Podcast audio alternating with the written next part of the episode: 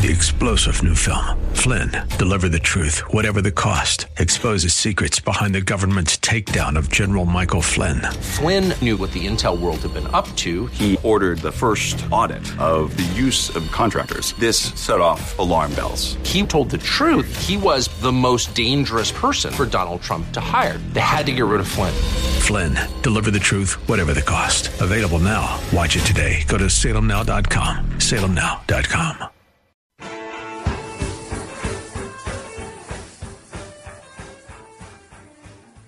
Money Monday on The Answer means a conversation with Josh Pick of Aptus Wealth Management. They are located in Lewis Center, just off Route 750, a little north of 23270. Josh and I host the Aptus Retirement Blueprint radio show Fridays at 7, replays Saturdays at noon. Josh and the Aptus team, more than willing to give you a no obligation free consultation. Set up that consultation by calling their office and making your appointment 614 917 1040, or you can make your appointment online.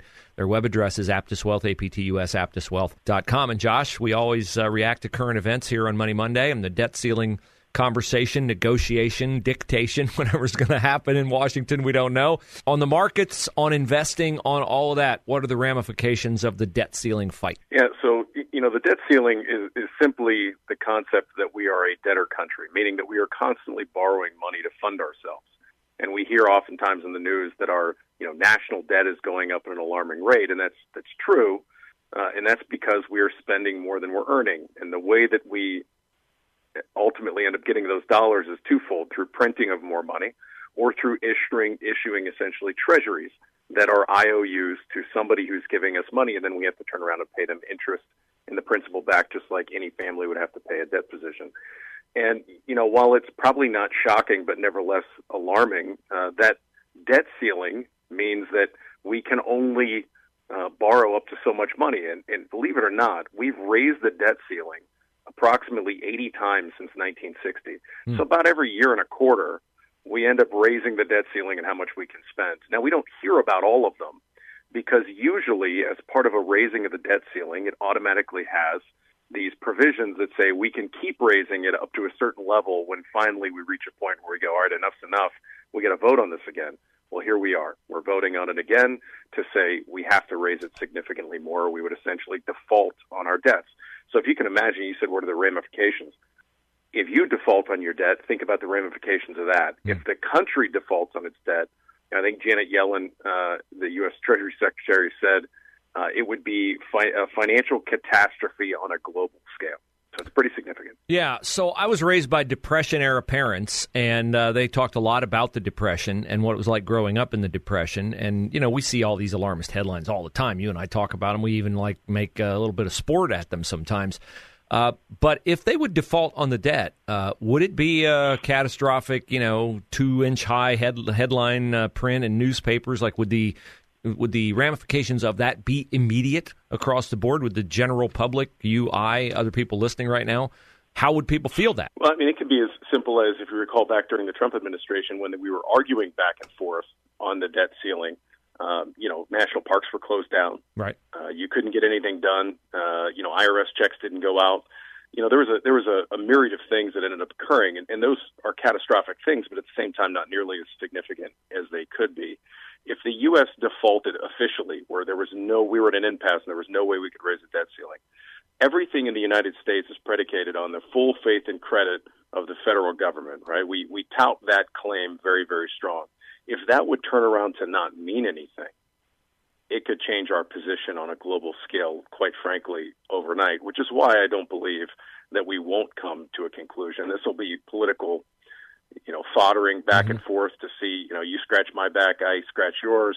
Um, you know, Trump on one say on one side said, you know, he thinks that Democrats will cave. We got to hold our ground and, and uh, you know, push this towards spending cuts.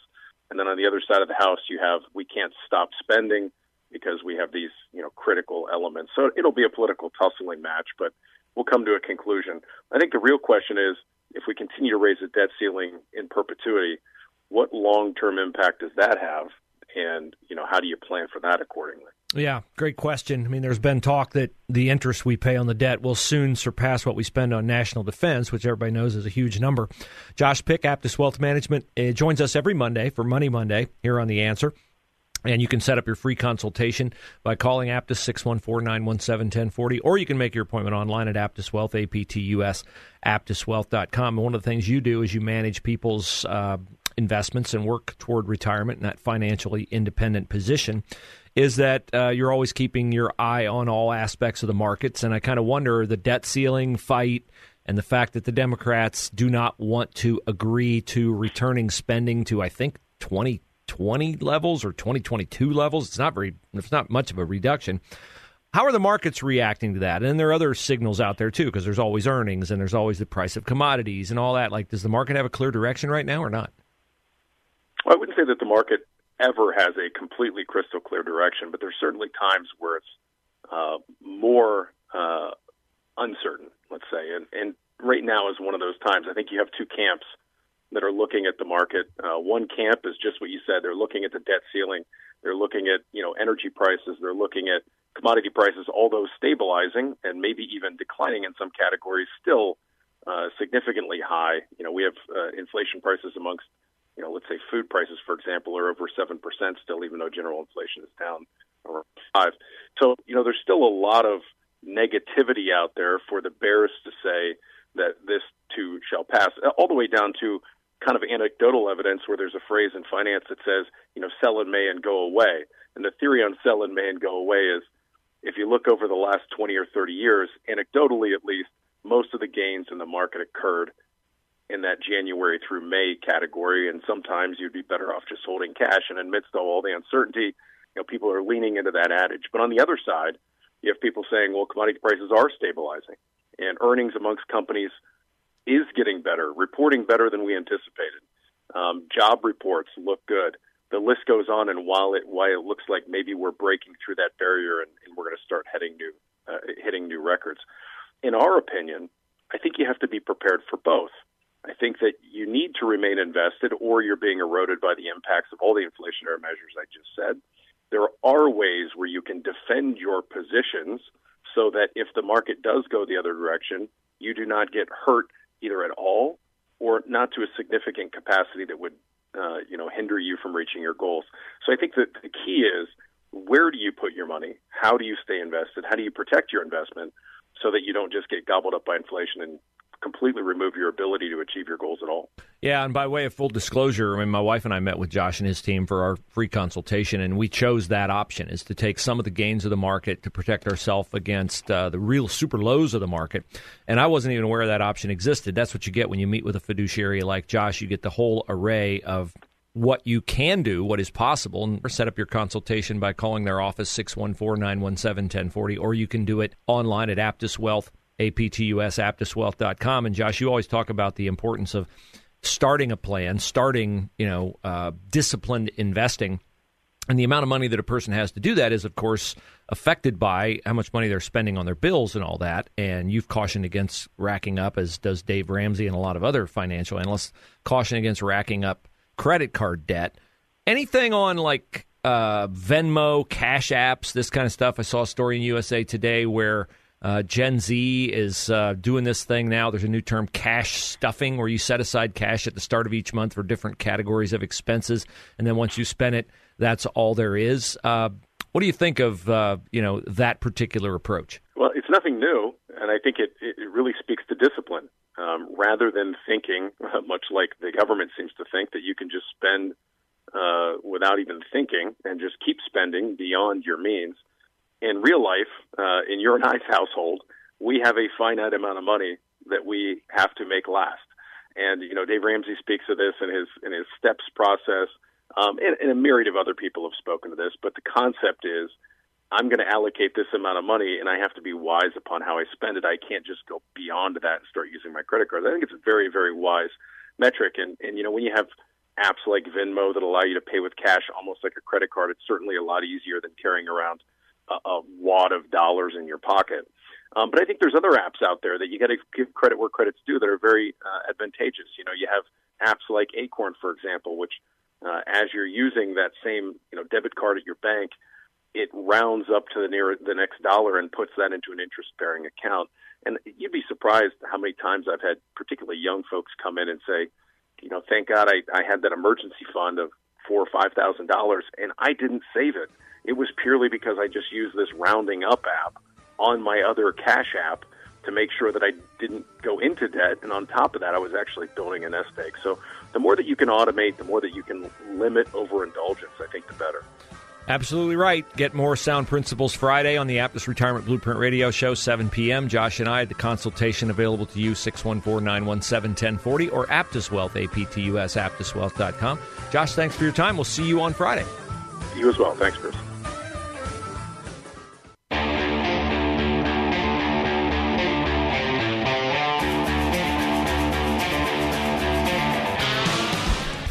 So, uh, you know, if you listen to this show, that I think our president is deeply corrupt. Uh, I believe it is uh, not logical that someone can be in government as long as Joe Biden has been in government, draw a salary rarely in excess of $200,000 a year, and own multiple million dollar beach properties.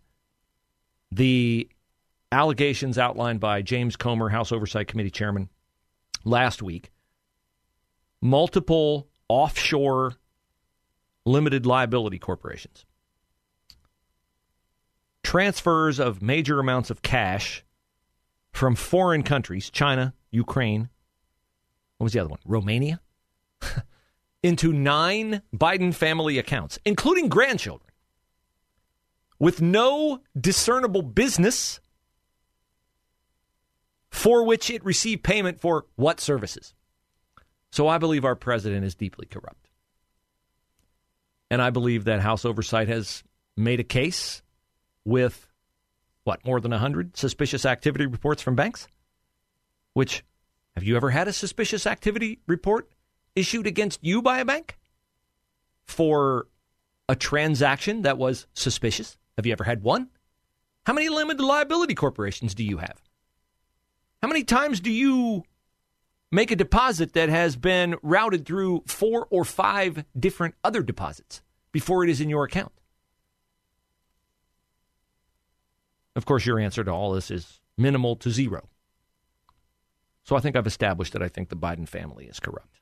But I also hope that I have established with you that I am an honest broker, that I will call out things that I find to be suspicious on both sides of the aisle. And for years, literally years, we heard Democrats promise us every day that the walls were closing in on Donald Trump, that a bombshell revelation was forthcoming from some committee in Congress. Most often, these promises were made by shrill, shrieking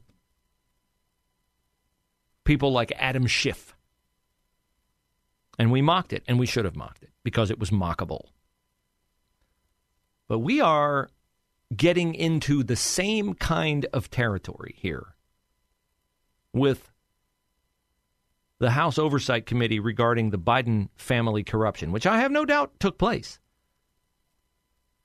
But it cannot be a game of Keystone cops exposing it, and it cannot be a game that takes the same form of all the oft stated, never fulfilled promises of walls closing in, bombshell. Here's James Comer on with Maria Bartiromo over the weekend, saying something that just does not make sense to me at all. And unfortunately, very unfortunately, sounds very overpromise, underdeliver. In other words, very Adam Schiffish to me. Are there whistleblowers or informants missing? Are there whistleblowers or informants missing right now? Well, with, with, with what we've investigated and the people that we've tracked down, uh, going back to the CEFC, uh, the two main players in that business, as well as all the Americans, that were involved in the uh, different Biden uh, influence peddling schemes, as well as the Serbian national. Uh, the nine of the ten people uh, that we've identified that have very good knowledge with respect to the Bidens, they're, they're one of three things, Maria. They're either currently in court, they're currently in jail, or they're currently missing. So it's of the utmost importance that the FBI work with us to be able to try to identify uh, what research they've done, what investigations they've done, because we have people that want to come forward, but honestly, Maria, they fear for their lives. Not only are the Biden lawyers and the Biden White House intimidating them, the media is trying to intimidate and discredit them.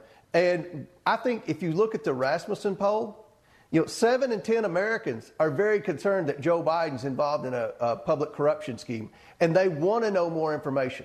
Seven in 10 Americans strongly support the work that our House Oversight Committee is doing investigating the Biden influence peddling. And we just need to get some cooperation from uh, these different deep state bureaucracies that are standing in our way. Uh, this is absolutely extraordinary, and it is stunning that some people are missing that you need to prove this. Who in the White House is intimidating these people? Do you know? I do know. Uh, we're saving that for a later time. Uh, but I can tell you one thing that a lot of people don't know when, when I issue a subpoena to a bank or to an individual, the second I issue that, Jamie Raskins gets that. And when we get information in from the bank or, or from any individual, they make two copies one for the majority, which are the Republicans, one for the minority, which are the Democrats. And my biggest problem with the Democrats on the House Oversight Committee is they're acting as a criminal defense attorney for the Biden family. Okay. I hate to sound like Joe Biden, but come on, man. Like, really, come on, man. Like, this is really important. You've got nine of your 10 people now, suddenly you can't find them?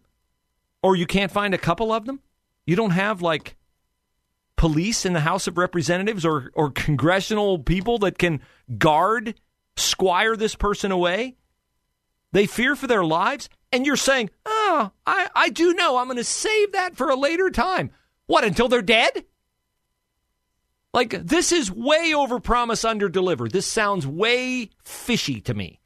Like, don't, you cannot make an allegation like that. That Jamie Raskin, your counterpart on the House oversight, the Democratic minority leader, is tipping the Biden White House off to who your whistleblowers are, to your subpoenas, and then the Biden White House is going out and rubbing these people out or hiding them out or arresting them or put it. Come on. And you're going to hold on to it until a later date? This is a major crime. If it's going on, it's a major crime. And just for the safety of the person, you need to disclose it.